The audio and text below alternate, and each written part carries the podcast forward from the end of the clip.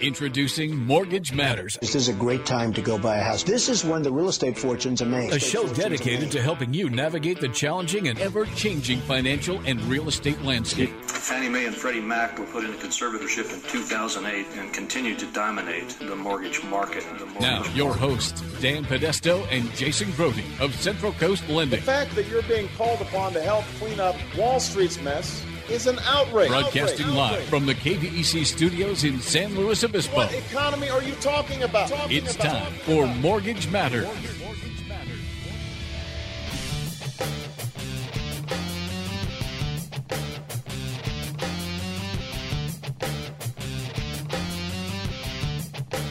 All right. Good morning, everyone. Welcome to Mortgage Matters, and welcome to November.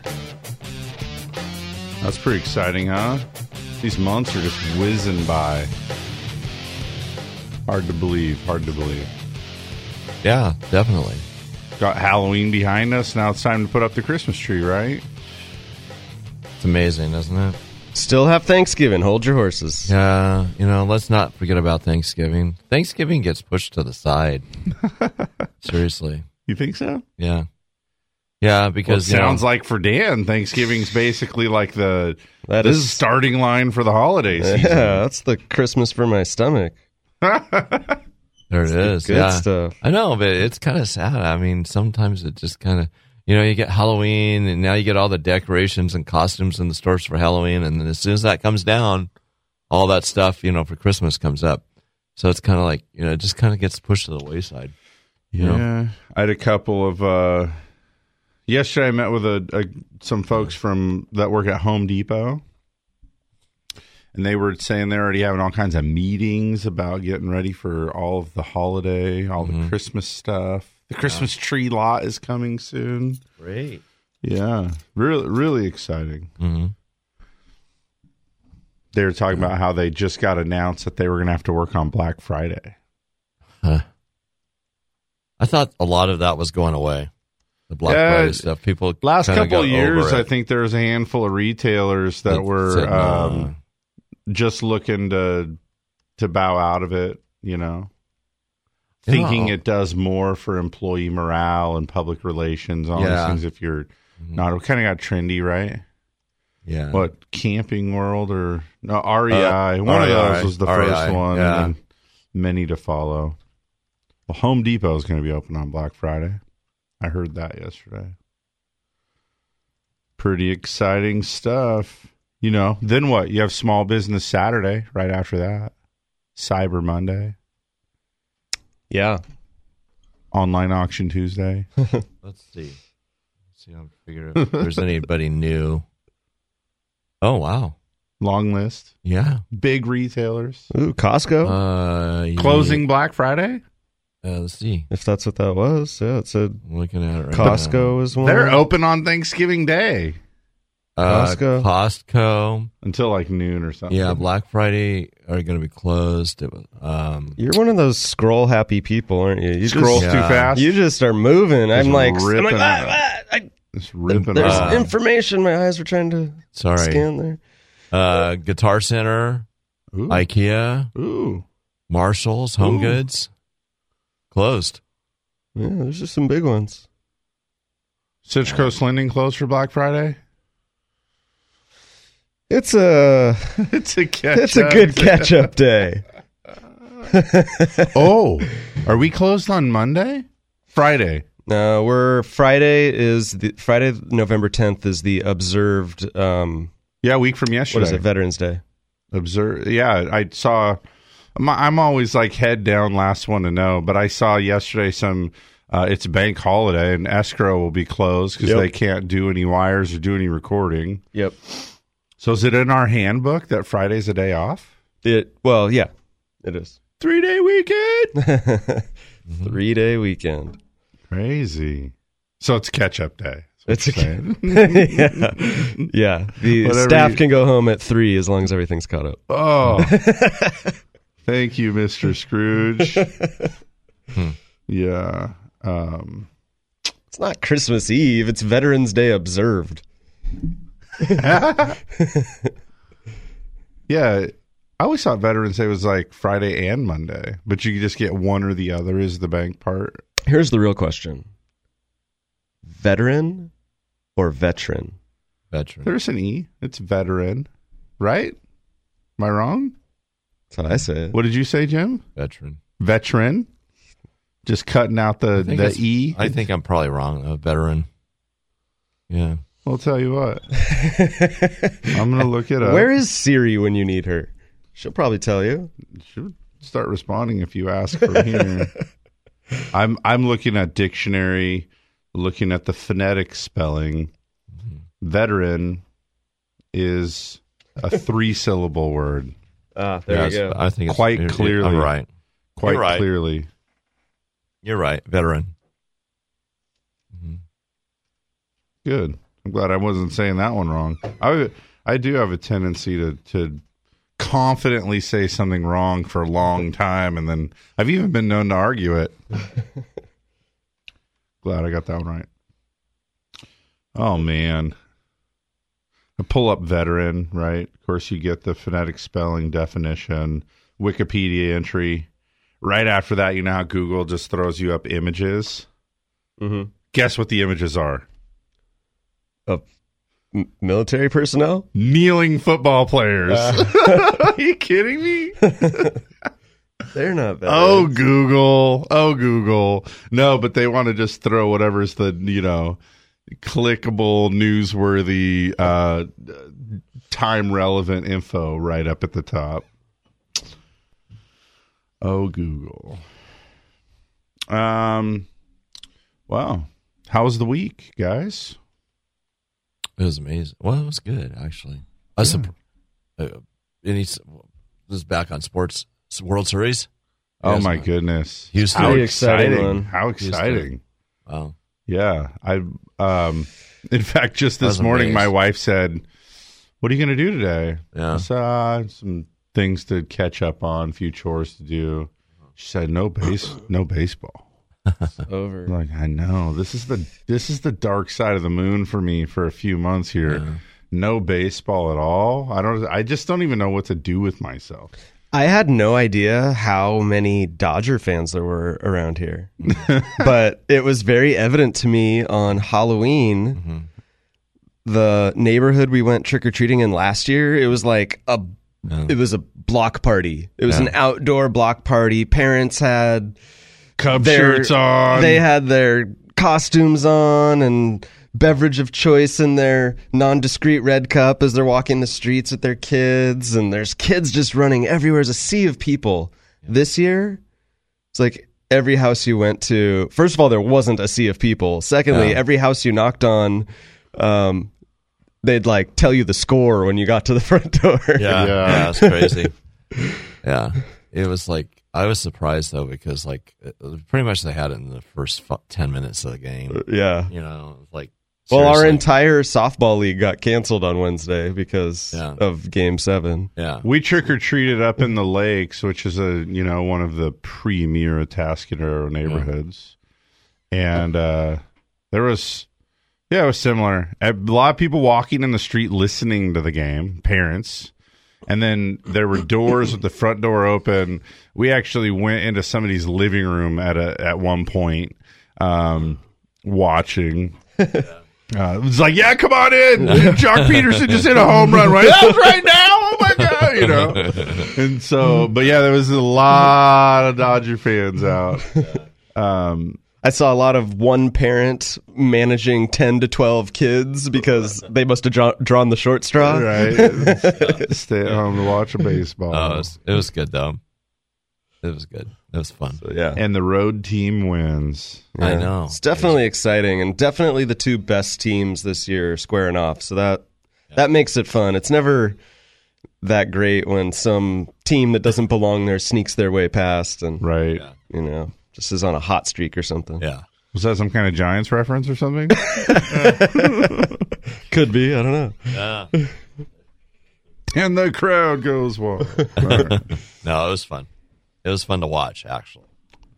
I had a really busy week too. Lots of lots of long days, lots of a surprising amount of loan activity going on for this time of year. I was actually doing um, some cleanup work on our loan pipeline and saw that volume's actually picking up right now. It was really weird. It's an odd time of year for that to be happening.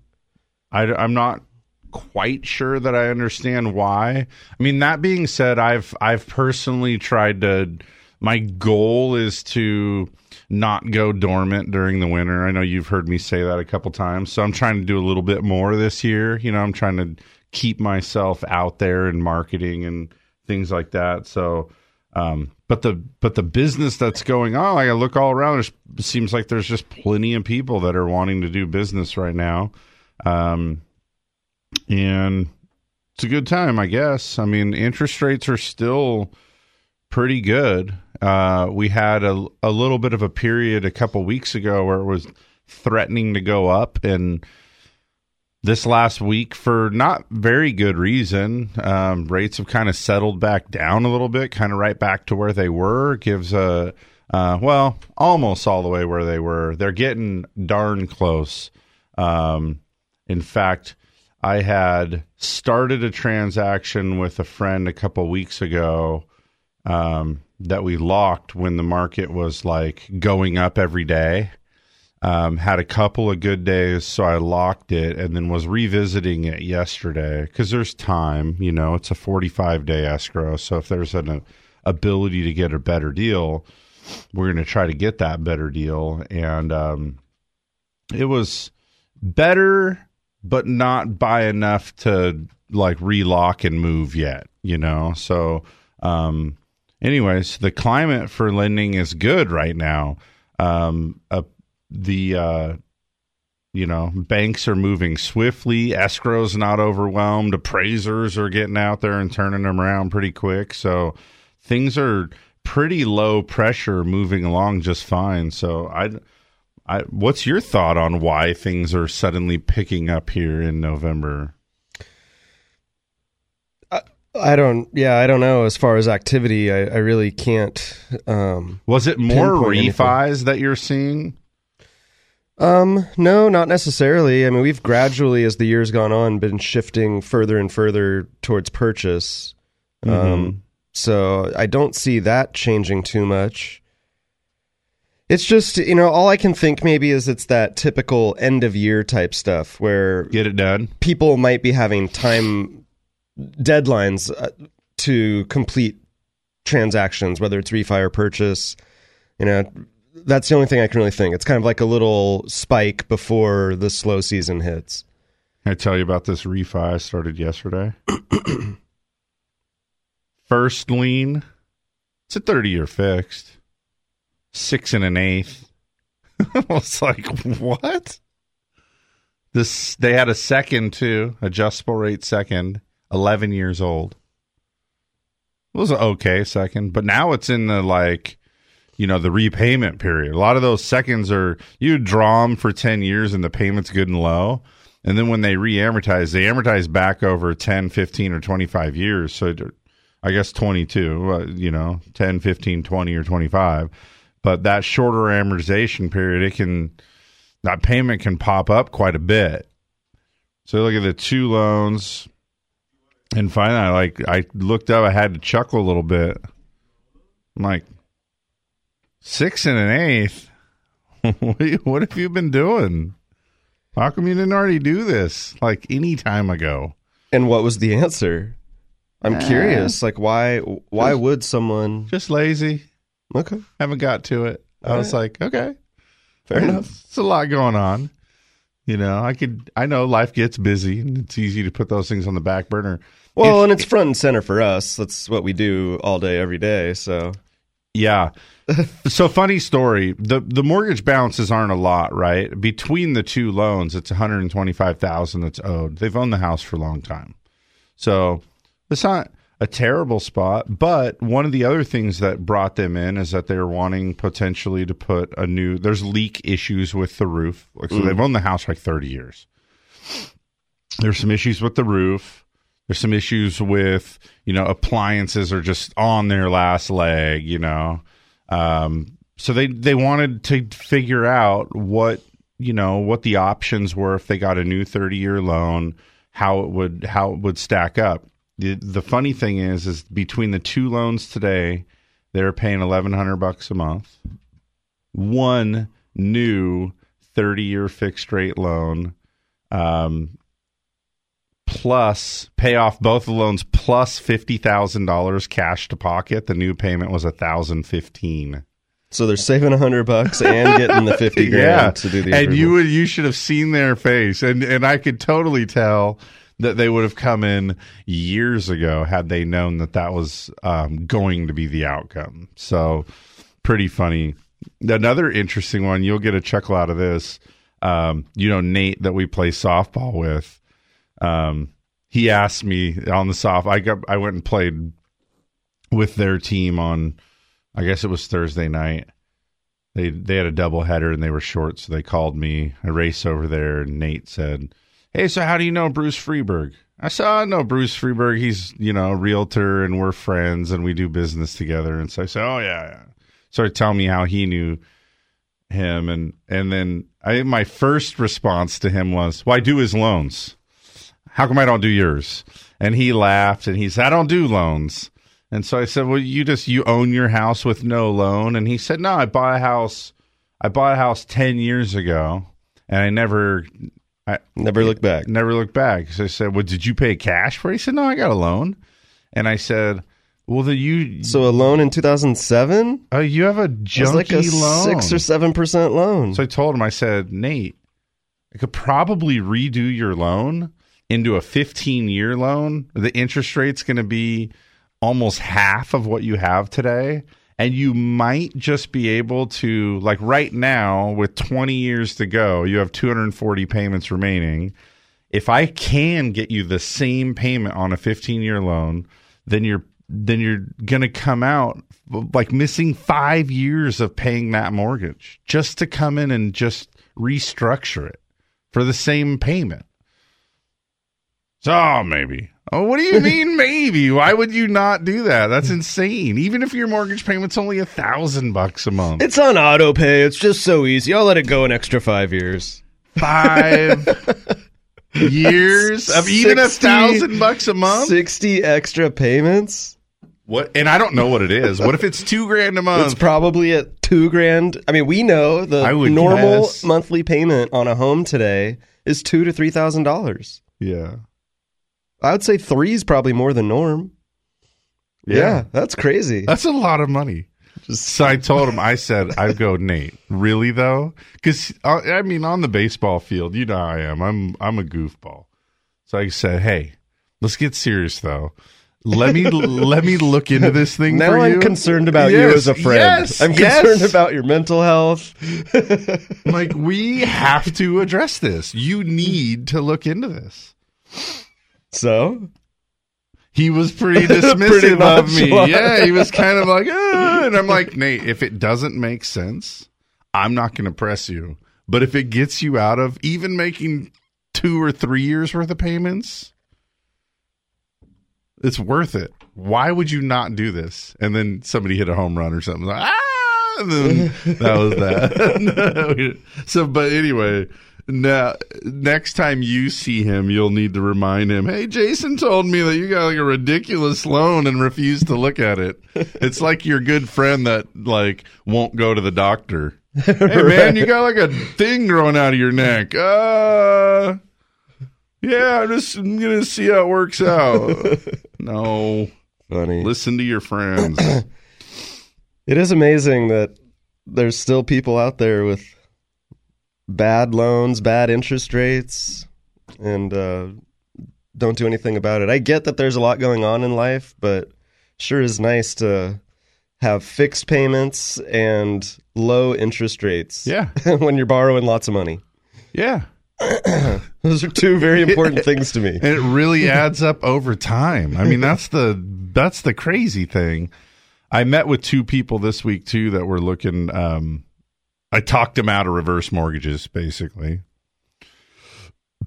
Well, that might not be the whole truth. The first guy had just not quite enough equity. Run the calculator right. You get a max loan amount based on how old you are and how much equity you have.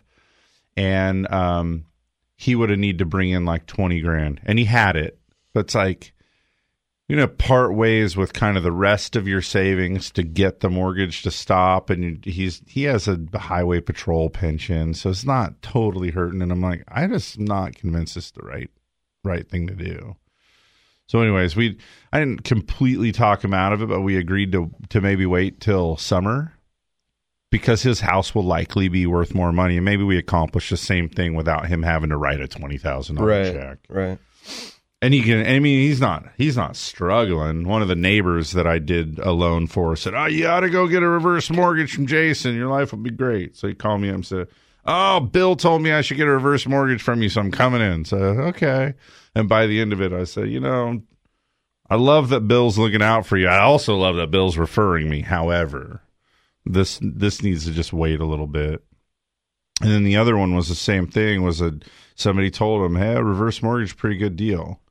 Come on in, and said, "You can qualify for a normal loan. It's usually still the right thing to do. A forward mortgage, as we like to call them, which I always think is awkward."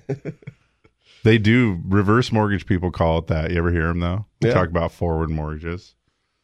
Bothers me. It's like um, I think the term reverse mortgage bugs me because oftentimes it's not a reverse mortgage at all. You're just paying off a mortgage for a growing mortgage.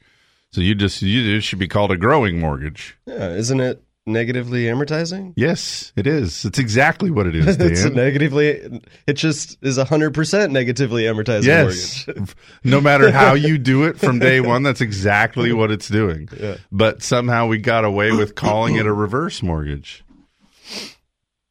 Bizarre. I think that's a fascinating one. It's like corn on the cob. That's just corn. The other one should be called corn off the cob, right? Why do we call that corn off the cob? Fascinating. Forward mortgage. All right, it's break time. Yeah, I'm gonna get some coffee down and see if I can focus Okay. myself. All right, we're just getting started here. We've got we've got another uh, we've got a long run here to go. We've got a lot of news to get through. It was We a had a busy jobs report. We had a Fed chairman nomination. We had a tax plan come out. We've got updates and data. We got all kinds of stuff to talk about. So we hope that you'll stick around. Um, we'd love to hear from you too. So if you'd like to ask a question or share a comment with us, give us a call here live in the studio 543-8830. We're going to take a quick break to thank the sponsors. We'll we'll be right back with more Mortgage Matters. Mortgage Matters with hosts Dan and Jason will be right back. Join the conversation by calling 543 8830 or 800 549 5832. Hi, this is Jason Grody of Central Coast Lending. Too often, potential home buyers disqualify themselves believing they need perfect credit. The fact is, we can finance home buyers with low credit scores, collections, bankruptcy, foreclosure, or short sale.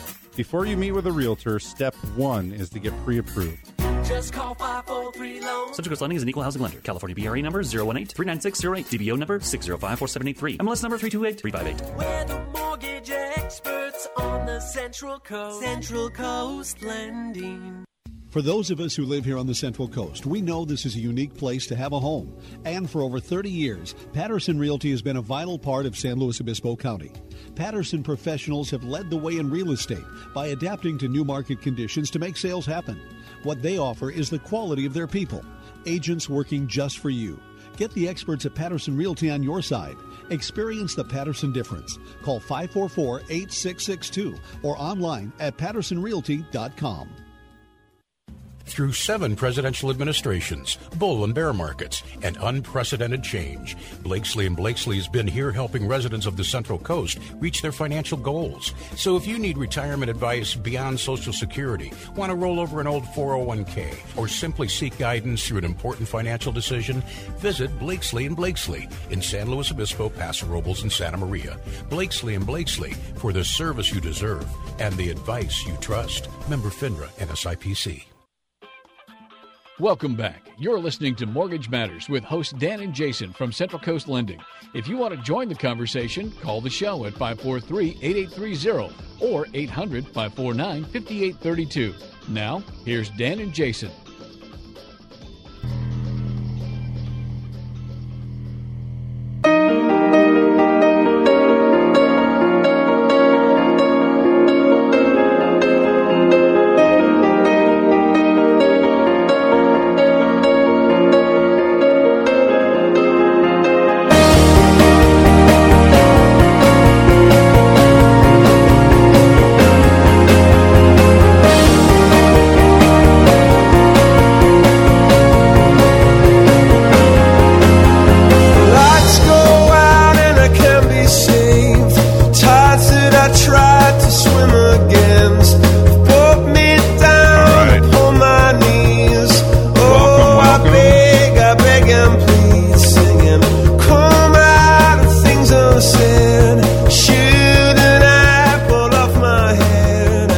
Subtleties are not a waste on us. Jim picks this song, of course, because it's Clocks Day.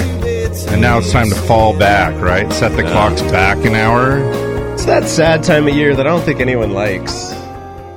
I'm ready to sign the petition here to get away with. Uh, stay on daylight savings year round. Yeah. yeah. I mean, By the way, it's Yeah. supposed to be daylight saving. That's what I was told yesterday. No S? saving time. But anyway, yeah. All right. Okay. There, there was a thing yesterday. I actually saw it. I think it was on the Today Show. But anyway, they that um, Maine, Connecticut, Yeah, daylight saving time. Rhode Island. They all The wanna, whole Northeast. They, they all want to get away from it. The problem is they've got New York, North Carolina, South Carolina, all in the same time zone. So Hmm. yeah, Well, Arizona does it, yeah, and no one else in their time zone does. So yeah, it's working out all right for them. yeah. Yeah, it's kind of. I just don't like getting off of work at five o'clock and it already feeling like it's nighttime. Mm-hmm. Yeah, you also work inside too, though. Right. So there are. This is the time of year where I feel like I don't see the sky. Yeah. you know, it's like, oh, I, I bet there was a sun out today. you know, it's crazy. It's like I went. I was in Laughlin. Like I bet there. I bet. I bet that happened. I bet you the sun did its usual thing, coming up over there in the east. While I was inside, it went all the way across. You know, it's crazy. It's like I, you know, we, I was uh, I was in Laughlin during the last time change, so I'd be like um, walking next to the Colorado River, which is the border between yeah. you know Nev- Nevada and Arizona. So you walk and you look at your cell phone, Back and forth, back so and back forth. and forth, and back and forth between which whatever tower you're hitting off of.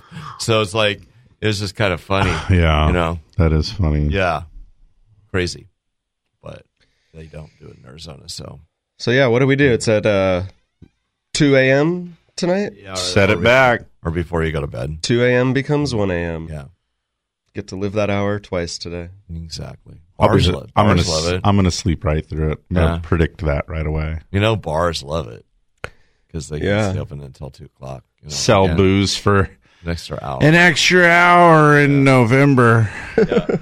It's just thinking November they fourth. They should schedule Game Seven of the World Series for for this night. Get that extra hour over, especially if it's like a super exciting hour of baseball. Yeah. Yeah. I guess that's not really possible. Yeah. They Di- wouldn't replay the game. Dixon, that works for us. He proposed to me this week. I told him I'd run it by you, so here's as good a time as any. Great. Is this office in Hawaii again? No, but that's a. I'm glad you brought that up. We'll talk about that next. No, the um. Here's his idea. Uh huh. When you get hired, as part of your new hire paperwork, there should be a form where the new employee identifies their three sports teams so they can pick baseball, basketball, football, whatever your favorite team is. And should your team make it to the final series Of whatever championship. of whatever thing. championship is on the line, the final final, if they make it there, that employee gets the following day off.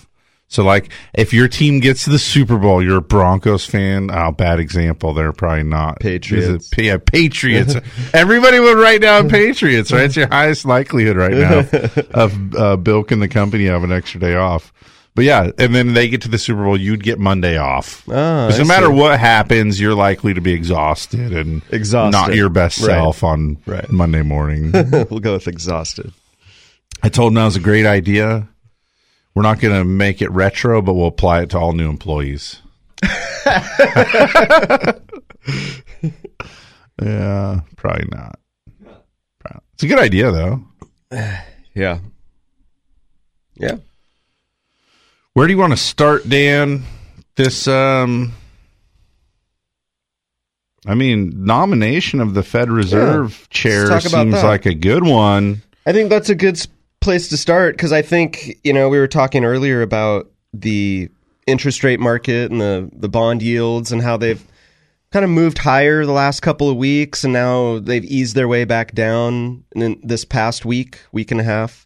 Um, I without seeing anything really market moving in the in the various economic numbers, I got to believe that the potential nominations or nominees for the Fed chairmanship um, were affecting markets a little bit because there was a few names being tossed out, some that were uh, maybe believed to be a little, um, you know, have different policy as far Ramifications, as yeah, yeah, they, they might uh, want to move rates higher faster.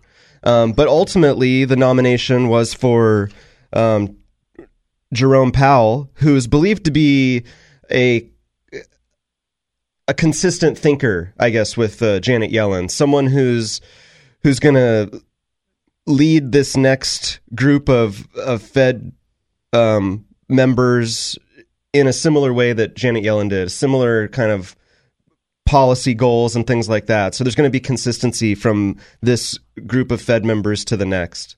And I think the markets like that, and they seemed to calm down a little bit this week in, as it became more clear that this was going to be the nomination. Yeah. I, I Did you agree feel with you. that way? I agree with you. Of all the picks, I mean, eh, basically, what you're trying to do before we really know who the na- who the named person is is trying to think through the options, right? And we we had an idea of who the short list was. Um, it was also said multiple times that um, that Janet Yellen could be invited to stick around, and so the the market can't really jump to too many conclusions. Um, and at the same time, I think interesting. Um, I didn't really feel like very. I didn't think there was a Fed chair option that was going to come in and say, you know, oh, hands down, we're not going to do X, Y, and Z. You know, we're not raising rates anymore. We're going to go back to these principles and yada yada. Um, you know, and so even Jerome Powell, who's the um, the nominee, he's a he's an investment banker. That's not an uncommon thing. Um, he does as such. You could imagine he favors a um, a less regulatory you know those regulatory burdens that are put on the financial institutions however um, he's saying already that if he sees the economy um, continue to perform as it has and as it's expected to then it would be appropriate to continue the gradual normalization of interest rates so to me i hear that and it sounds um, i never really heard well I was going to say I never really heard Yellen make it wasn't her big point to say she thought the banks were overregulated. So I think there's a little bit of change in opinion there. Um, but you know, and the other thing you got to remember too is that the well, a few things. Number one, um, he still has to be confirmed by Senate, so it's going to. Um, But I don't see anything. I don't either.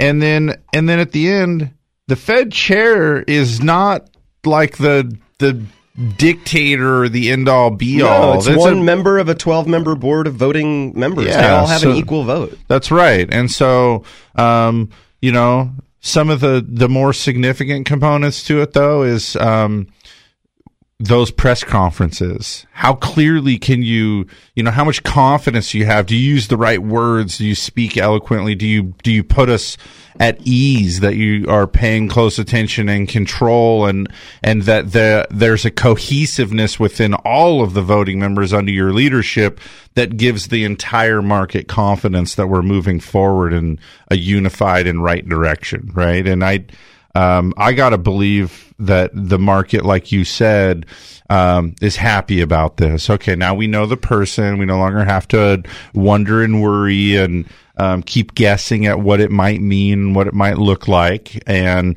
now we can start to wrap our arms around, well, what, how is this person different? What's that likely to have happen? And I, I really do feel like just, um, you know, this piece um, came out also in a pretty busy week economically, right?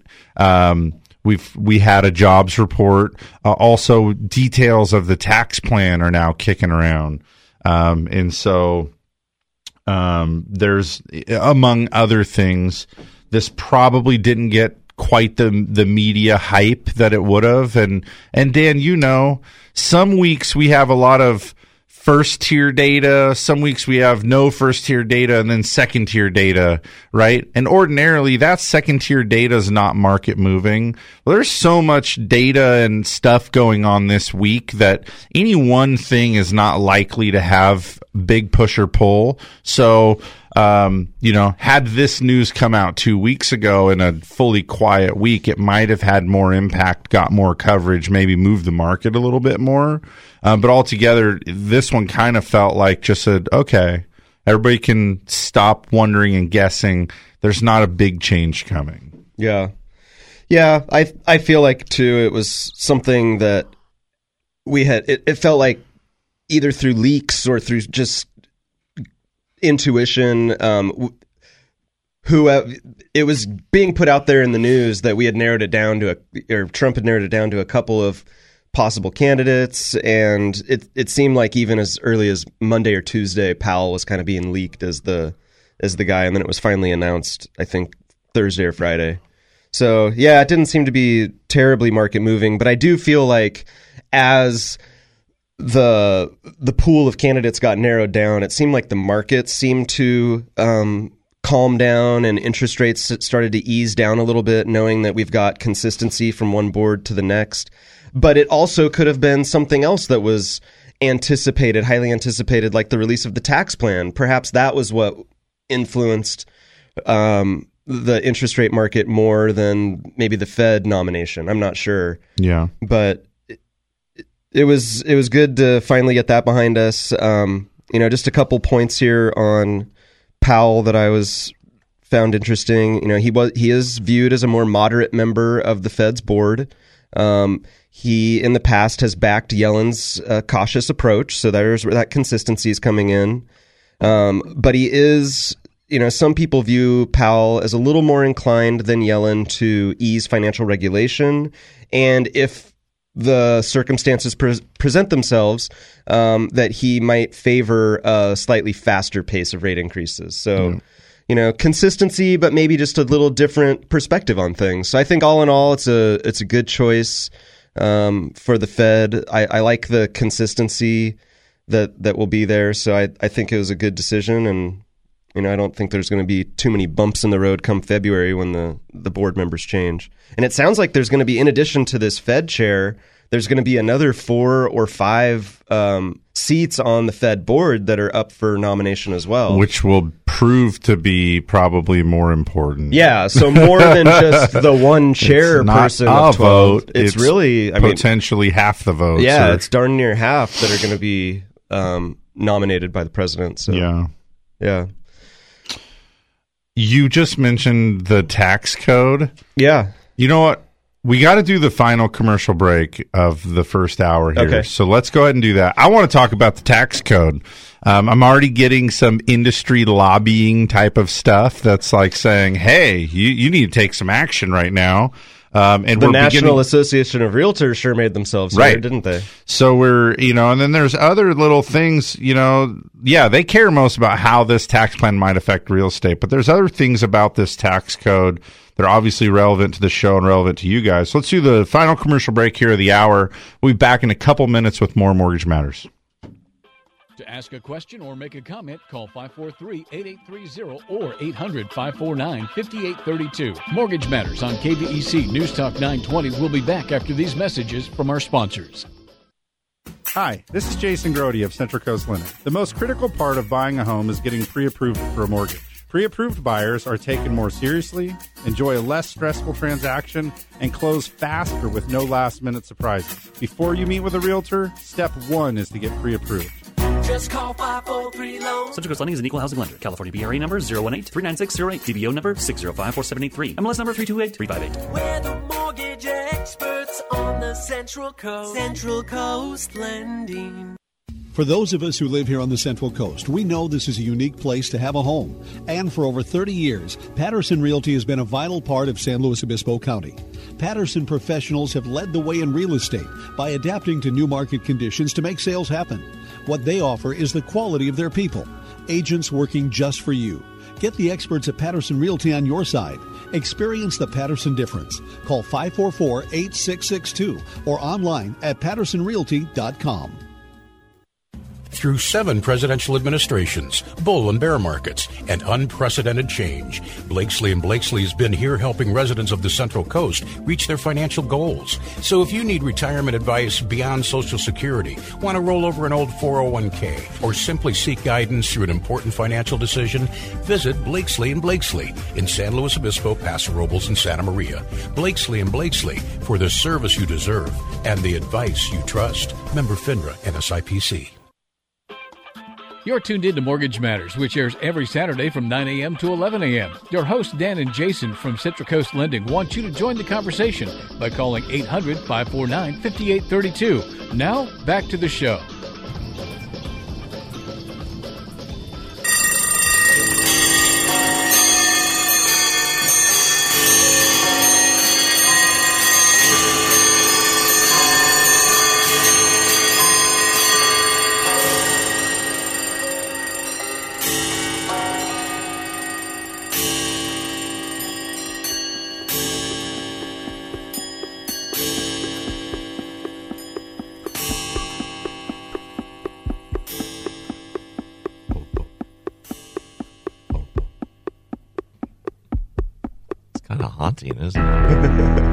I saw a picture on the internet this week of this like home stereo unit that was unreal. Like you you would never own it. Speakers and amps and just like a wall of sound. And it said if if this were yours, what was the first song you'd play on it? And um, this is absolutely the first song that I Pink would play on it. Oh yeah, oh yeah. you'd, you'd give your speakers a real test with that. That's for Oh, sure. yeah. Yeah. Have you guys ever played um, the Top Gun movie on a really good home theater system? Yeah. It's pretty amazing. When the jets fly through the surround Oh, sound. And then that song, I'd, Yeah. I'd sing it for you, but I don't want to like turn everybody off. song I don't know the words to. Highway to the Danger Yeah. Zone. Oh yeah, everybody knows the chorus. Danger zone. Danger zone. Yeah. Yeah. That would be a good one too. I'll have to- maybe I'll Yeah. use that for a bumper out of the next break. There you go. know? You know, we can keep going with the time thing. We can change All it a little bit too. Tax plan. Tax plan. This. This is exciting. You know, this is um, highly anticipated, talked about a lot. It's been talked about for years. I don't think anyone, regardless of what political party you're affiliated with, I don't think anyone doesn't think taxes could be reformed.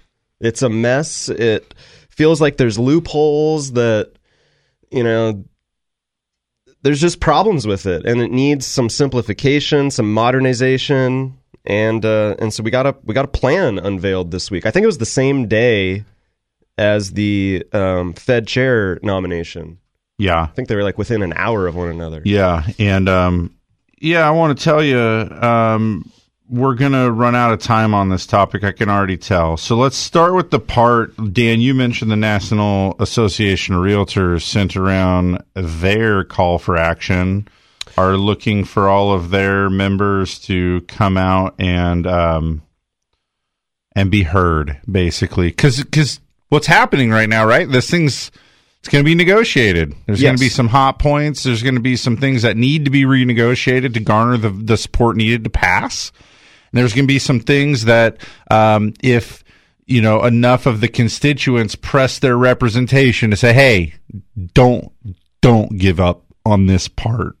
Um, so here you go. The realtors have identified the places where they want they want to see um, some negotiating happen. Um, first bullet point: the um, proposed tax plan lowers the mortgage interest deduction cap from a million dollars to five hundred thousand. So that potentially for everybody, like right now, there's a line set at the million dollars um, mark. It would be dropped to five hundred thousand. There's some people that that's going to impact. so help me out here is this capping the interest deduction on mortgages that have an unpaid principal balance of 500,000 or greater or income earners of $500,000 or greater? Um, it is mortgages up to a million dollars, and so will be lowered to mortgages up to 500,000. Correct. So if you have a if you go and apply for a mortgage that's a the high balance conventional limit in our county is 586 500, if you get that conventional high balance loan, you would not be able to deduct your mortgage interest. That's right. What about when the unpaid principal balance goes below 500,000? Is it then all of a sudden deductible? What I don't know, and this would be great if, if there's a CPA or somebody listening that we could, you know, have give us this advice. What I don't know, I would hope that there's even some prorated portion.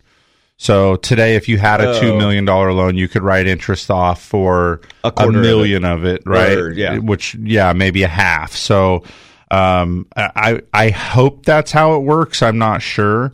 In and this is why in California these these real estate things have a bigger splash. So, um, if you lost part of your deduction now. In many places in California, you have to have a half a million dollar mortgage just to be buying the Entry level entry property. level property Right. in your town. So, um, so anyways, that's high one on the list. That's that's number one. Number two, there's provision in the tax cut code here that eliminates the mortgage interest deduction entirely for second homes. So again, um, if you own a second home, you might have had a write off last year. This year, you don't get to have that write off, and um, I'm going to keep going. I'm going to keep going. It, it- that's just going to deter people maybe from wanting to have that, make that investment in real estate, right? That's an interesting one because maybe it yields some second homes coming back to the market. We could sure use a little bit more inventory in both rentals and sales. So maybe, sure, maybe that's part of it. Um, homeowners would no longer um, be able to deduct the interest on home equity loans. So if you have a home equity line of credit, um, even if it was for purposes of uh, remodel, maintenance, things like that against a house, you wouldn't be able to deduct it. This tax plan also of concern to uh, the the real estate side here eliminates state and local tax deductions, therefore taking more money out of your pocket. California here, this is a this is a big one for California. We already pay a lot of state income tax. There are already some parts of the California tax code. Um, and again, if there was a CPA on the show, maybe next week we should try to get a CPA in here to, to help walk through what some of these things mean compared to how they currently are. Um, but that that potentially um, costs you more money if you don't get to deduct your state taxes now as a, a reduction in your taxable income to your federal income tax and vice versa. That's problematic for states like California where there where we already have a pretty high state income tax. Less money in your pocket. Guess what? Now everything's a little bit less affordable for you. Um, I think it also puts a pressure on some states to kind of revisit whether their tax plan is acceptable to people or not. I mean, oftentimes we just take what we can get, but this reminds us that there are some states in the nation that don't even have state income tax. They're doing it a little bit different and um, is one way better than the other. I don't know. Um, caps the property tax deduction at ten thousand dollars. So whatever your annual property taxes are, and I gotta imagine this is if in for most of the counties in California, is if you buy a house for more than a million bucks. Right. So um, I get those people owning million dollar real estate are not the ones we want to see getting tax write offs. But this would again, it, it it's one more um, kind of blow towards that desire that um, making the value really of of home ownership, taking that away. Um, and then this is another one I think is pretty interesting. It extends the qualification period for the um, exclusion of capital gains tax. So currently, here's how the law sits today. If you occupy your home for two of the last five years, then you could exclude, I think it's 250,000 single and 500,000 married of capital gain. Right? We sell your primary residence. Say you buy it for 500,000. 20 years later, it's worth a million bucks. You would not experience capital gain on that increase had you lived in it for two of the last five years under the new proposal, you would have to live in it for five of the last eight years. So there's that's a big difference. That's a big change. Um, and obviously, I think sometimes people move back into homes. I see this. People move back into homes for a couple years to reestablish it as their primary residence before they sell it so that they can not end up paying the capital gains. Capital gains is based on a portion of your income. And so in some cases that can be significant. If you've experienced real gains because you've owned a property for 15 or 20 years, um, having some exemption of 250 or 500,000 can be a really big difference in terms of how much money you're going to pay for just selling your house and, um, you know, that you paid taxes on when you bought, paid taxes on every year when you owed it. All, you know, all of these things now, all of a sudden you sell it. Now you got to give a hundred thousand bucks or 200,000 bucks to the government. So that just makes that one a little bit trickier too, which again is slight erosion of some of that idea as to why we would want um, to own real estate I- anywhere, let alone in California.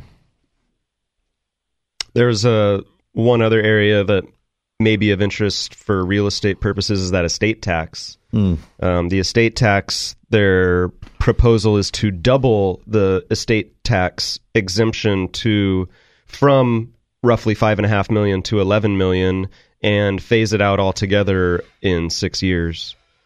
So that's So hurry up and get those estates transferring. yeah. Um, there's there's 15 other bullet points. Um, Yeah, I mean, obviously the big ticket things were, you know, cutting the number of um, tax buckets to four from what currently seven. Yeah. Keeping that highest tax rate of 39.6% and then simplifying it to what, 10, 25, and 35 yeah. were the different um, thresholds. Yeah, and it sounds like a lot of people won't be itemizing like they used to, so they greatly simplifying the way that taxes are filed. But Yeah. here, I run through this other little list real fast here. We only got a couple minutes, so I'm going to go quick. Adoption. There's a tax credit worth up to $13,750 per child. That would be ended. Alimony. Um, the Ways and Means Committee um, documents referred to as a divorce subsidy. They would no longer be allowed to deduct the payor um, for decrees issued after 2017. Teachers would no longer be able to write off the cost of supplies they buy. Sports fans would no longer be able to deduct 80% of the donations to colleges that they make for sports boosters. Um, there's, you know, it goes I on thought a couple on. of the big ones were corporations having a global minimum tax of 10%, um, pass through businesses. Oh, those corporations don't pay taxes anymore. pass through businesses um, to have a tax rate of 25%. So, um, so some interesting changes. Yeah, be a lot to keep track moving forward. Um, obviously, there's a lot of negotiation happening there. We got the top of the hour commercial break here, so we'll be out for about five minutes. So go ahead and uh, join us back for a whole nother hour of Mortgage Matters.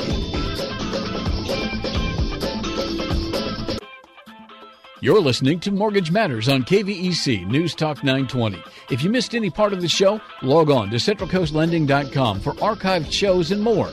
Now, back to your hosts, Dan and Jason from Central Coast Lending.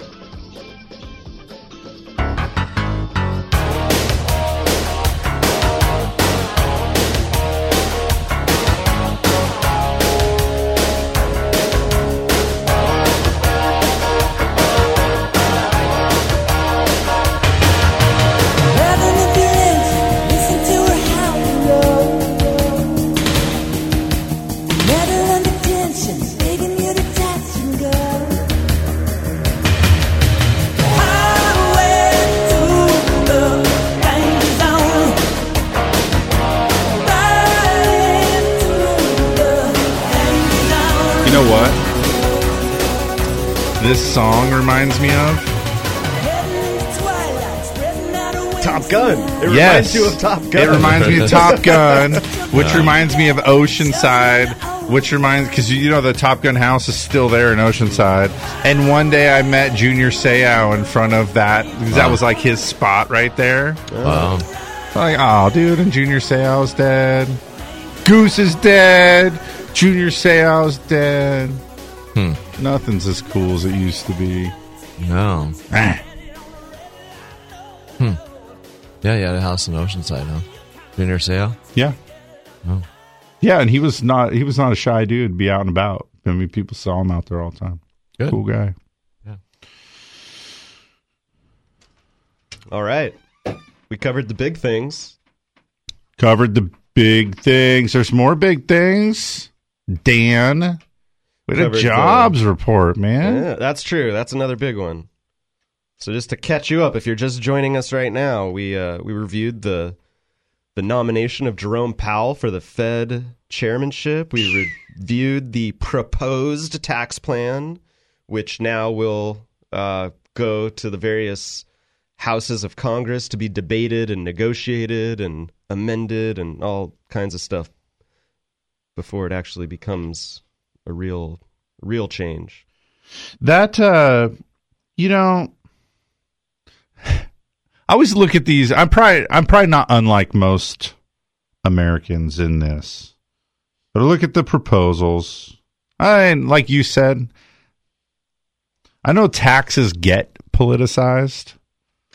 Let's look at it from the the truly like apolitical place is how's this affect me you Yeah. know what what's going to happen to me um you know i see pelosi saying ah just give all the rich people a bunch more money.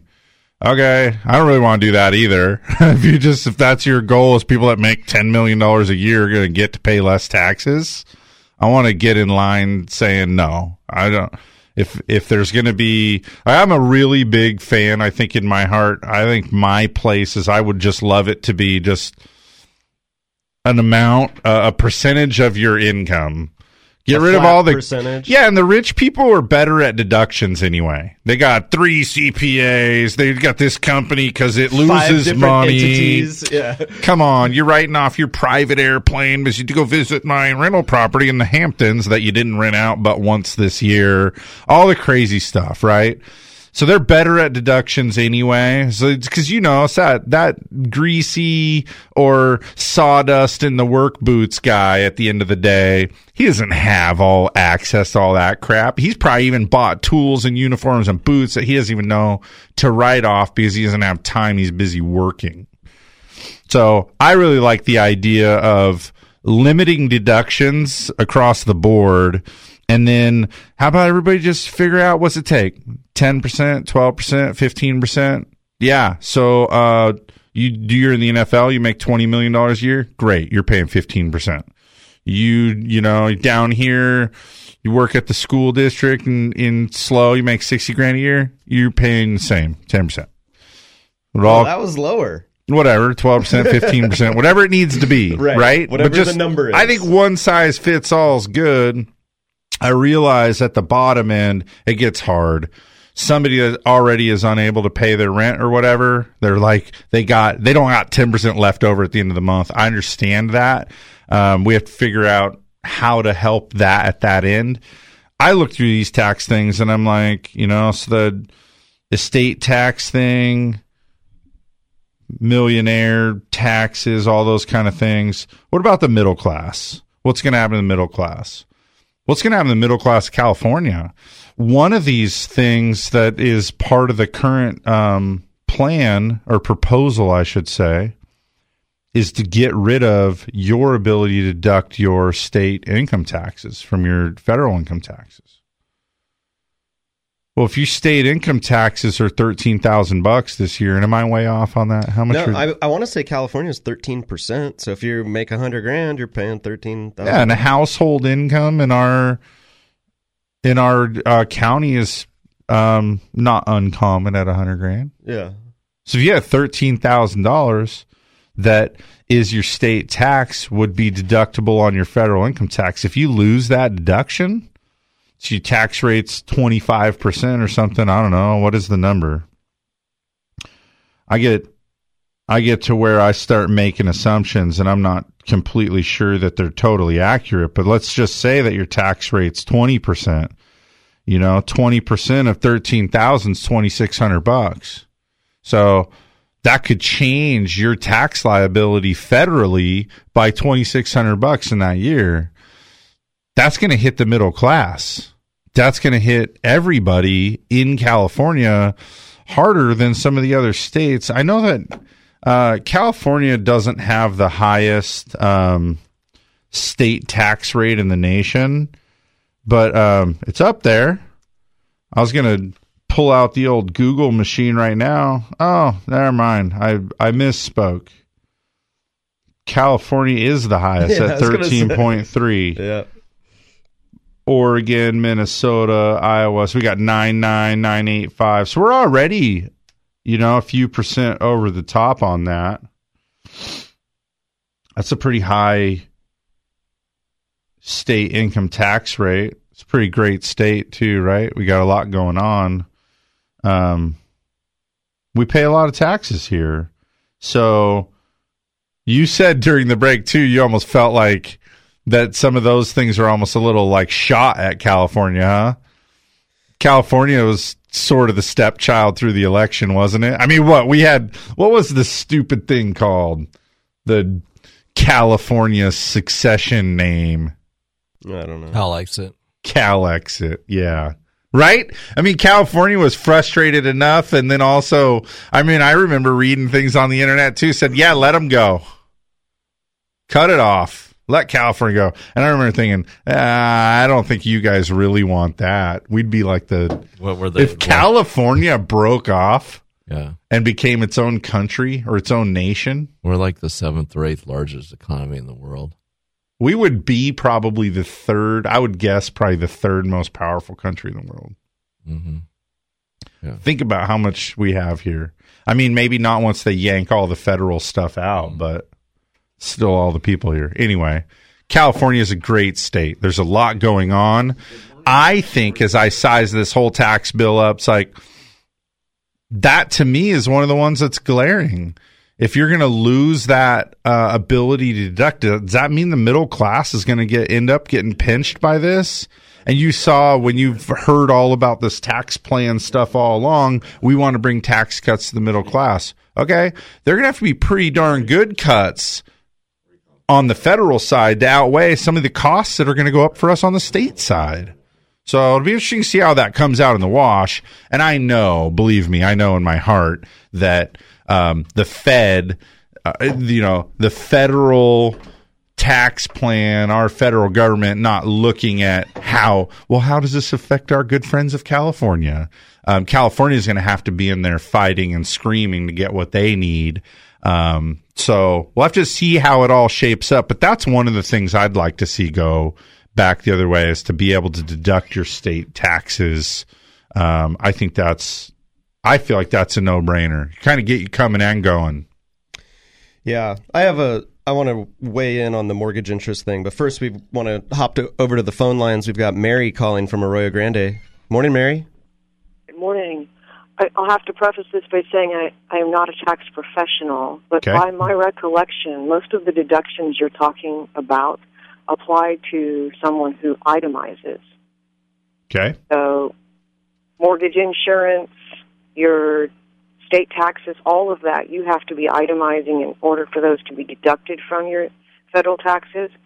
So, really, the question will be is by reducing some of this, are some people going to lose the ability to itemize their deductions at all?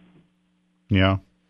And the immediate feedback that I saw on the news was that it, it sounded like there would be a lot less people itemizing based on some of these proposed changes. It's a goal. Right. Right. So, but that's the, the precedence. You have to qualify, and typically the first step to someone being able to itemize is they've got to be a homeowner because that's the, the Right. big step that takes you into a into a place where your deduction It's going to exceed the standard deduction. Right, ex- ex- exceeds it. So this Right. is going to hamper those folks who are looking at purchasing a home to get to that point Right. potentially Yeah. because by the time they add in their state taxes, that's kind that that may have been the difference for them. Well, let me ask you this, Mary. I mean, first of all, thanks for listening. Thanks for calling. Should the tax plan be incenting people to buy real estate? In some instances, yes. Not not everyone should be a homeowner. Yeah. Not everyone's not everyone is cut out to be a homeowner for for a lot of reasons. Um, probably it should be incentivized, um, but not to the extent that it brings people into home ownership that don't have the wherewithal in reality um, both financially and otherwise, to maintain a home. Yeah, well, it's an interesting thing because I think we could talk about this once we once we all had a chance to actually really develop our thoughts about this. There'd be some great points made. I have one for you. Um, the price of housing is out of control. I mean, people are having trouble affording housing in most of California, right? And it's a scary thing. Like we think about, you know, I, my kids 15, 13, and 9. I worry, you know, what are we going to be able to do? Are they going to be able to stay? It's crazy. It's cutthroat. Um, there's such a, uh, we're in such a culture where there's such a, a need to own real estate in order to try to take control over that component that your housing isn't going up anymore that you can you can kind of lock in at the day that you get in. Um, and we incent that behavior with a lot of tax code. So from the time that I was a little boy I was told hey what's the American dream? A wife two kids a dog and a house with a white picket fence and so we're taught ever since we're young that owning real estate is sort of like what what separates you, what makes you different. How how do you get wealthy? I mean, we look back at those people like my grandparents' age right now that have accumulated great wealth. It almost always comes from real estate. I mean, uh, unless you work in the government, like in Congress or something, you got to get rich by you know socking away a lifetime of savings into real estate. So we have this problem where now real estate's super expensive. So if you use the tax code to take away all of that incentive to want to buy, does that take some of the heat off of it and bring the price of real estate back down? I know that's not the goal, but it's an interesting thing to think about.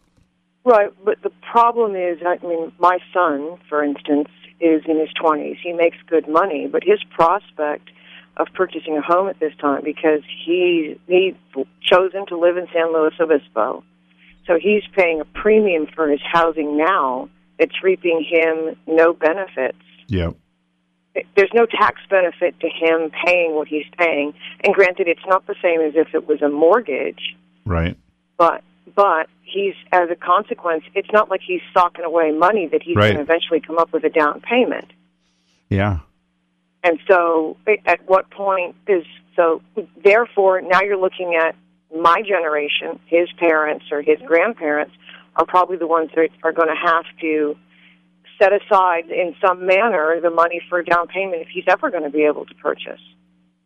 Yeah. Because I, I don't, unless something drastic happens for him financially, he's not going to be a homeowner by by strictly his own work, and, and that's a huge change because in the past you didn't have to look to uh, the previous generation or the previous generations to come up with your down payment. You were able to slog it out and come up with a down payment. We are long gone from that point right now.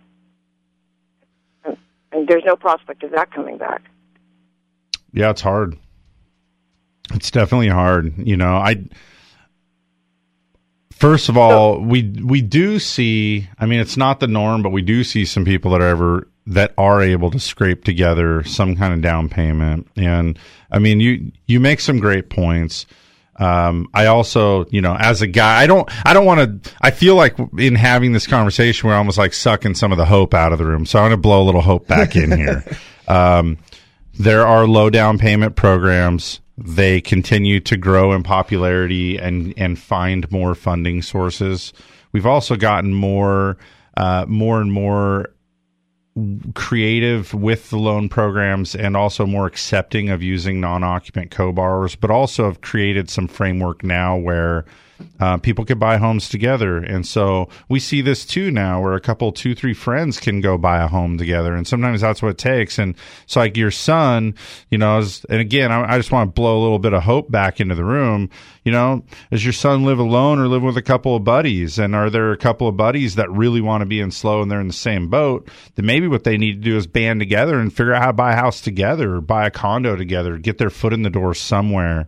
Um, you know and sometimes like you said he's making the personal sacrifice and decision to be in SLO but oftentimes we'll see people that go they have to bite the bullet they have to move to the dreaded north county for you know, a year or two or three to buy an affordable house up there, get some legs under them, and then, you know, I think by way of a couple cool tax deductions and kind of changing your cash flow, growing a little bit of equity, paying down a loan, a little bit of sweat equity. Now you sell that house and all of a sudden you're in a spot where you can throw the hundred or hundred fifty thousand dollars or whatever it takes down in San Luis to buy the house that that really makes you happy, you know. So there's a there are some ways that that we can tackle it, but it's definitely gotten harder. And um, you know, going back to your original point, for somebody like your son, if this new tax plan cuts his ability to itemize because he doesn't own a house, it's not exactly helping advance him any farther um, towards that goal either. It's an interesting little set of problems, and at the end of the at the end of the day, too, I just can't help but realize is that it it drives me back to this fact of thinking that we have a housing crisis, and it's got a lot of ugly heads. It's in it's really expensive. The down payment barriers can be just perfectly exhausting. The inventory shortage is nuts um, interest, you know, rent is a hundred percent interest. So if you're now you're like just kind of building this this whole storm of full blown crisis, it's complicated, and uh, I'm not I'm not sure I know how we exactly solve it, but we'll have to keep learning how to live within the framework, I guess. As, as they say, sometimes it is what it is. One of the, the other factors, of course, that can be discouraging is folks who live outside of this area, let's say outside of the Central Coast, where wages are more competitive than they were, but still, if there's other places where you can make nearly as much money, but the cost of housing is not nearly the same. And Yeah. so that's also means that you really have to buckle down. If you if you love it enough to stay here, you have to realize what the cost of that is. Yeah, I call it the paradise tax. And uh, you gotta, yeah, exactly. It's a definitely a premium, and you got to figure out how to make it work. And um, you know, anyway, hopefully, hopefully he can keep his chin up and figure out how to make it work. And uh, Mary, thanks again for calling today. I really do appreciate it. Always appreciate the show, gentlemen. Have a great Saturday. Yeah, you as well. Bye. Break time. What do you guys think? I, think want- it's a good time. I still we need to talk about the jobs report because there's also some wage growth stuff in there that is also relevant to this conversation. So um, we can move on from the taxes. It's not going to be the last time we talk about the taxes, right? Because we're going to see the tug of war that begins to go down, and which parts of this are going to get given up, and what parts of it are not.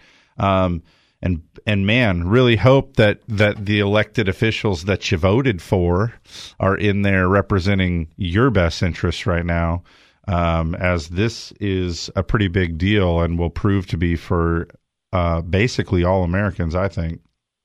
So. Let's do a commercial break and then we'll come back and we'll talk a little bit about the jobs report that we got on Friday. This is a good read of uh, what's going on with the American economy. So take a short break here. We'll be back in a couple minutes for more Mortgage Matters. Mortgage Matters with host Dan and Jason will be right back. Join the conversation by calling 543 8830 or 800 549 5832. Hi, this is Jason Grody of Central Coast Lending. There's a common myth that home buyers need to save a 20% down payment to buy a home. The fact is, we offer numerous zero down and low down payment loan programs. Before you meet with a realtor, step one is to get pre approved. Just call 543 Loan. Central Coast Lending is an equal housing lender. California BRE number 018-39608. California DBO number 605-4783. NMLS number 328358. We're the mortgage experts on the Central Coast. Central Coast Lending. For those of us who live here on the Central Coast, we know this is a unique place to have a home. And for over 30 years, Patterson Realty has been a vital part of San Luis Obispo County. Patterson professionals have led the way in real estate by adapting to new market conditions to make sales happen. What they offer is the quality of their people, agents working just for you. Get the experts at Patterson Realty on your side. Experience the Patterson difference. Call 544 8662 or online at pattersonrealty.com.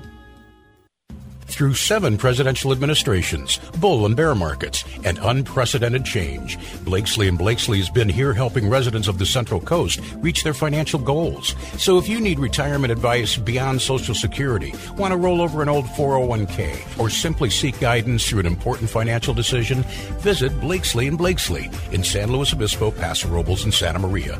Blakesley and Blakesley for the service you deserve and the advice you trust. Member FINRA and SIPC.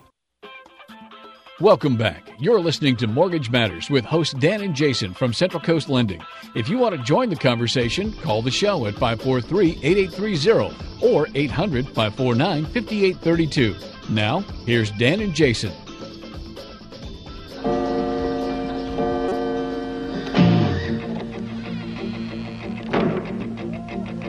It's astounding.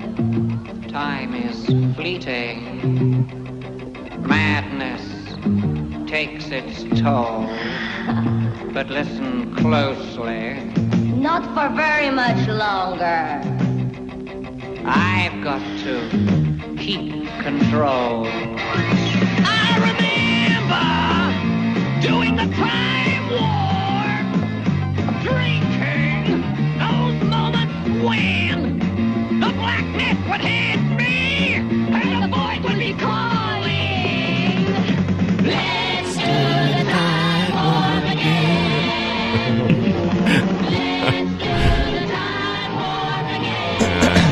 Warp All right. Here we are. We're back. It's just a jump to the left. Um, With your hands on your hips. before we completely let go of the tax thing, because I think it is a big a big issue. We're going to hear a lot about it going forward as this gets debated. The mortgage interest thing, I just I'm having trouble with understanding the rationale. If we're if in trying to help the middle class, why reduce the cap on the mortgage interest that you can deduct? Well, when I think of the rich people of America, I feel like they're living in homes that are more than a million dollars. And do they even have loans on them? Yeah, maybe. They're probably bigger than a million dollars. Well, here, look, I got some thoughts on this. Yeah, do they even have mortgages? Great first question. Uh, I'm going to venture to say most of the time they do not. And, you know, here's the other thing. Remember, this is the starting point, okay? Right out of the gate, before there was ever details of this tax plan, let's talk a little bit about the politics of it. What do we expect?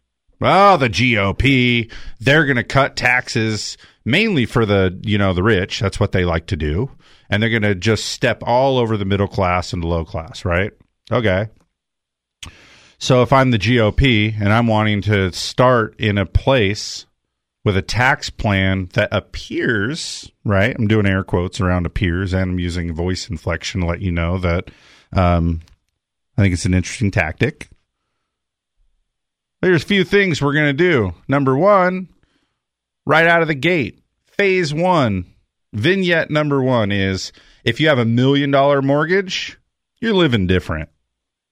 Sorry, Manhattan's expensive. Sorry, Redondo Beach is expensive. Sorry that San Francisco is expensive. You have a million dollar mortgage, you don't get to deduct the interest. We're not necessarily saying let's raise your tax rate. In fact, they're probably going to see their tax rate lower a little bit. But right out of the gate, it's basically um, I'm sort of just laying you a bone right out of the gate. Hey, we're, we're recognizing that if you have a million dollar mortgage, we're going to knock you down. You don't get to write that off. You're already living.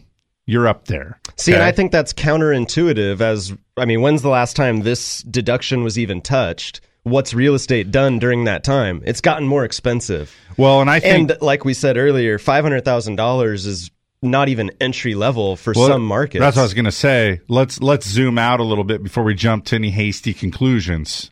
Me remind you again that there's going to be a tug of war over probably every one of these. Oh, no points. doubt, no doubt. So let's go back and look. What's the maximum conforming loan limit? You already brought it up. Five, well, in our in county, our county, let's talk about what's the max of the state. It's six thirty six, six hundred thirty six thousand. I almost think you got to make these mortgage interest deduction thresholds regional, based on the Fannie Mae and Freddie Mac loan limits that they've identified for different regions.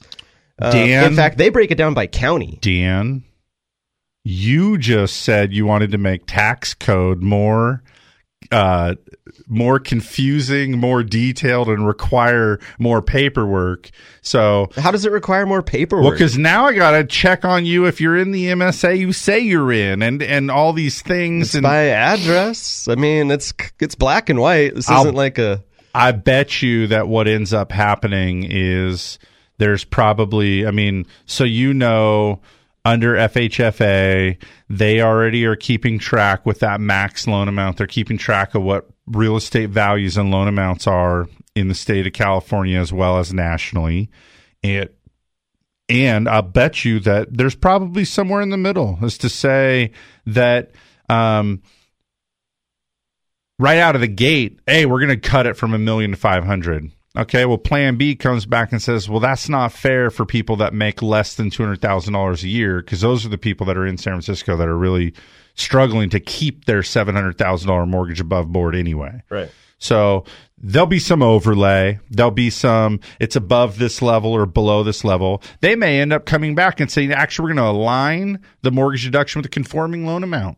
So in if the max conforming loan amount of your county here in SLO County, five hundred eighty six thousand five hundred dollars, that could align right there. Just say, hey, real simple. And as that changes every year, so will that that cap on that deduction. Because now you know, as a homeowner, well, you're going out into the jumbo market. And um, when you get a jumbo, there's a few things you need to know about it. Number one, you're not going to have the same deductibility that you'd have if you stayed under this threshold.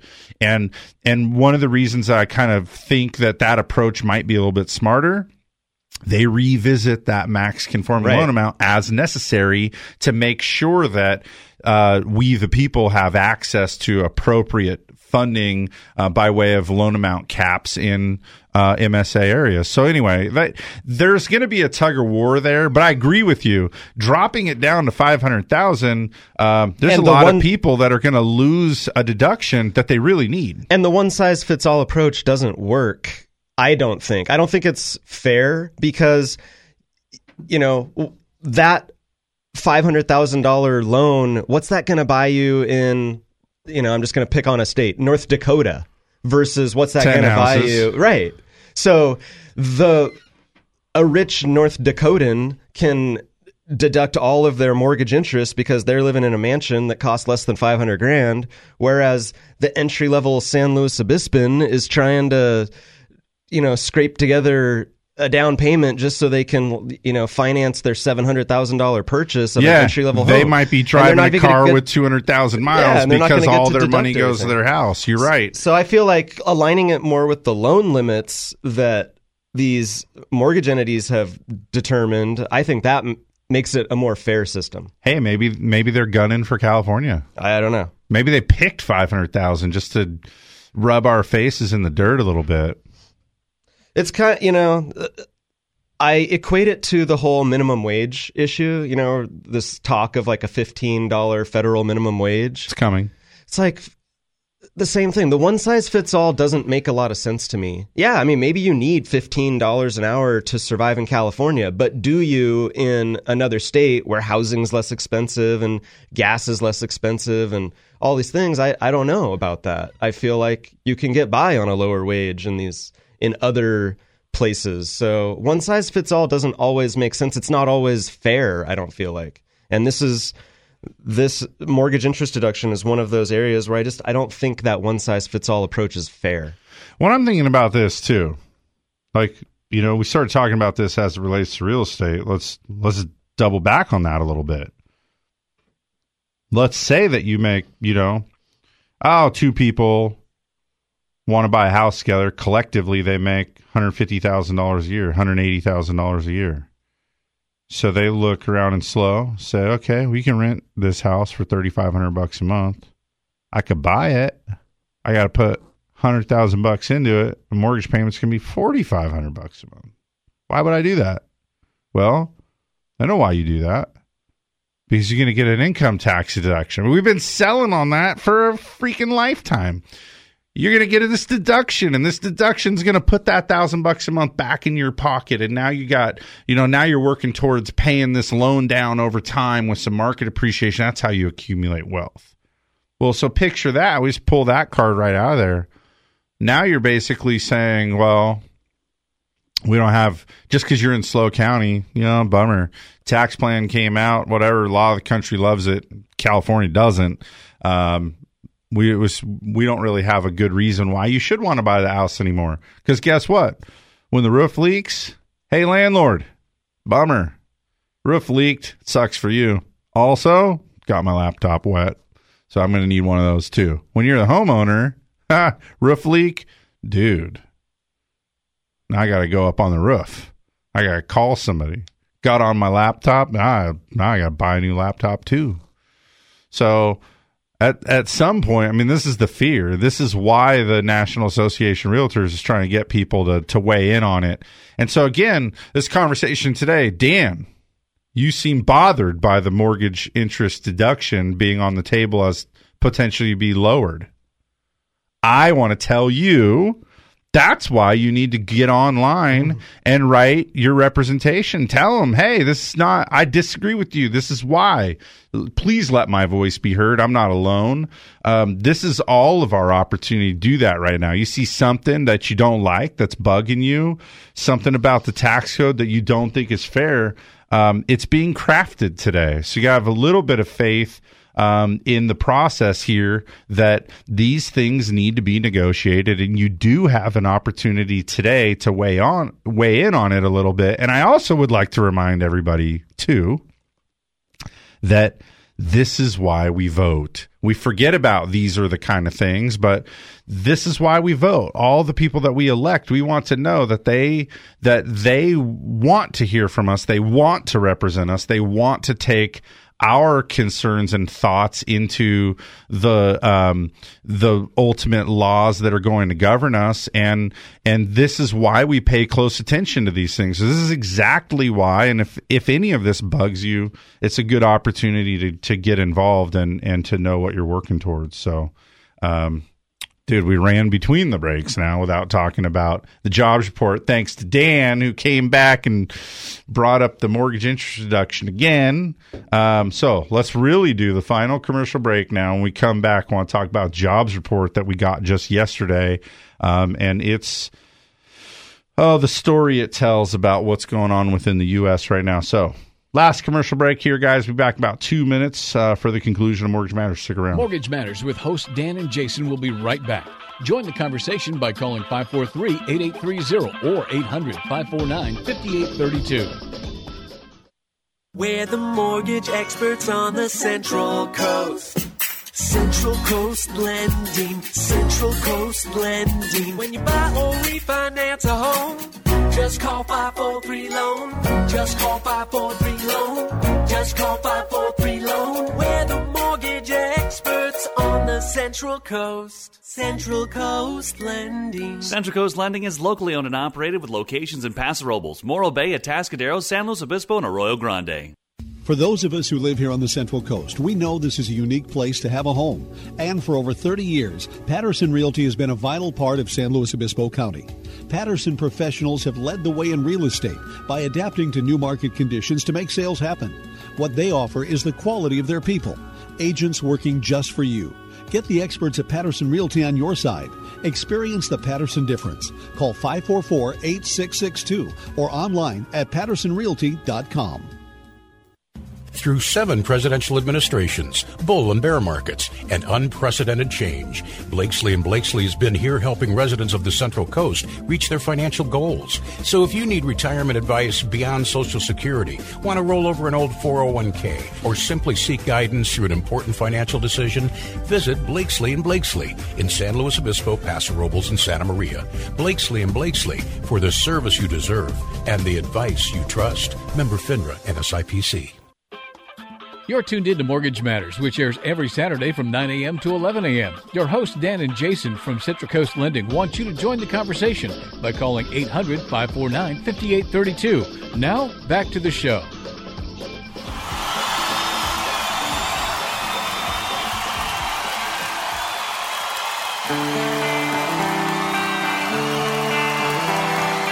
Why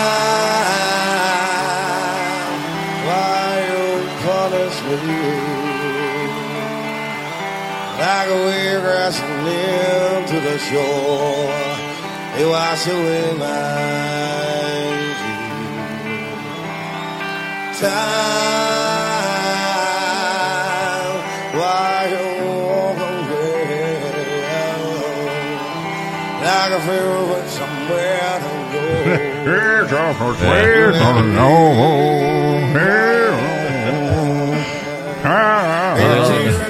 Back when Hootie and the Blowfish was still Hootie and the Blowfish. It reminds me of uh, I think it was a s- SNL skit about Eddie Vedder. No, it's about Hootie. Some dude's at the concert. He's like, Hootie! Hootie! He's at a Darius Rucker concert. Uh-oh. He's like, no, no, no, man. It's it's Darius now. It's Darius now. he just can't get over. Yeah. No, you're a Hootie. No, you're a Hootie. I like him. Dude, he's awesome. Yeah. There's no doubt. Yeah. All right, this jobs report. Yeah. Why bother? Why bother? feel like well, old news now. Maybe we What should do you get to think? that. Yeah. All right. Hang The- on. Hey, don't spoil The- it.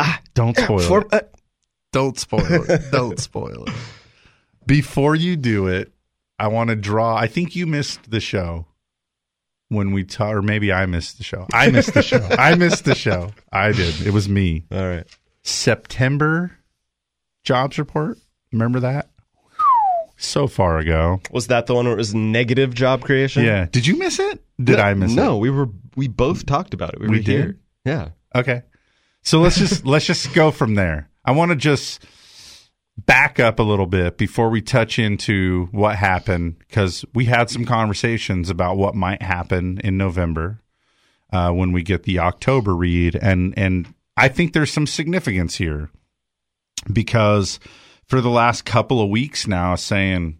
You know, as talk around the office, we're always concerned about interest rates, where they're going. Should you lock? What's up? A lot of market pressure. Um, I knew this jobs report could be a big one. So going back, uh, yeah, September jobs numbers that we got that first week of October minus thirty three thousand jobs. So we're used to talking about how many jobs are created. So this is how many jobs are cut out of the U.S. economy in the month of September. So what did you expect? What did you think might happen?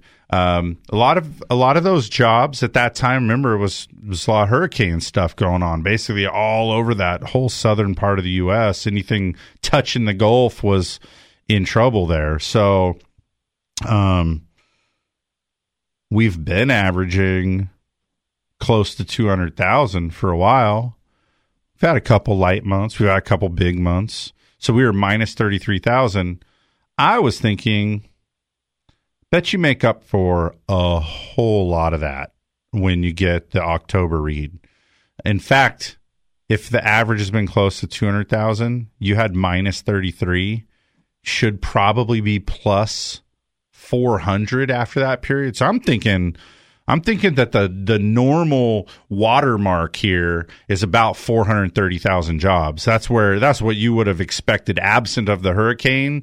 You would have not lost 30. So the absolute value between what you lost and what you probably have today is probably 430,000 jobs. So I'm wondering, because you know our economy, our markets do funny things lately. When you get that, hey, the U.S. economy added 450,000 jobs in the month of November, and and things would just go gangbusters, and we'd be over here going, hey, but for all you guys with the short memory, uh, we lost 33,000 in previous month, so let's average out the two, right? Were you feeling like that? Were you thinking like that coming into Friday's number? What did you expect was going to happen? That's what I expected. I expected a strong rebound, but not 400,000. So I think what happened, the result was, you know, 260,000 jobs added and then a revision to the prior two months to the tune of 90,000 um, jobs. So I think that, you know, I mean, in total, that was, that was 350,000 jobs to the positive side there. So that more or less made, you know, Yeah. accomplish what you were hoping it would. Maybe not quite to the same yeah, degree, but close. And from what I saw, I mean, and I'm I'm probably I'm probably painting a pretty picture, just hoping that there's no net loss there. Um, but from what you could tell, most economists were expecting about 350,000 jobs created. Again, just some pent up demand, right? Once we get, so we got the water mopped up, time to reopen. There's going to be a lot of new jobs. And um, so it's a good number. I mean, barring a bad, if we had 200 last month and then we had 260 this month, that'd be crazy. That's a great addition this time of year. So, but like you said, there were some backward revisions that actually corrected that minus 33,000 into like a plus 18,000. So that month had broken a streak of 84 consecutive months of job growth. Um, and so I was, ah, that's a bummer. Um, now with those backward revisions, we're back, baby. 85 The streak months. is alive. Hey, yeah, 85 months of job creation. And so, um, you know that that that's good news. The other part of it too is that the unemployment rate dropped. Did you see it? Four point one percent, but But the- there's always a big you but. know that labor participation was down Oh. seven hundred some odd thousand. So it's always you can't just get a bunch of good news. There's got to be a little a little uh, reality check there. So I guess that was what it was. Every time the unemployment rate goes down, it seems to be due to labor participation declining as well. But dude, take the 4.1% part, that line suspended in context. The unemployment rate drops to 4.1%. Control C, mouse up to the top, control V, boom, font up to 20. Let's throw it bold. That's a great headline. And many people that don't read past the headlines like, wow, thing's smoking. So consequently, consumer confidence is up really high, liking these numbers. Holy smokes. Consumer confidence is soaring after the jobs report. Um, average hourly earnings is a spot to dig into on the jobs report too. That always tells us what's going on. Um, average hourly earnings were 2.4% higher in the month of October than they were a year earlier. So that's good, right? Going up. Not very good if you compare it to inflation. It's like basically kind of keeping pace. So that's not a real um, great number. And, um, you know, altogether, the market yesterday, you know, like I said, there was a lot of news this week, right? We had um, tax cut stuff come out. We had a Fed chair nomination.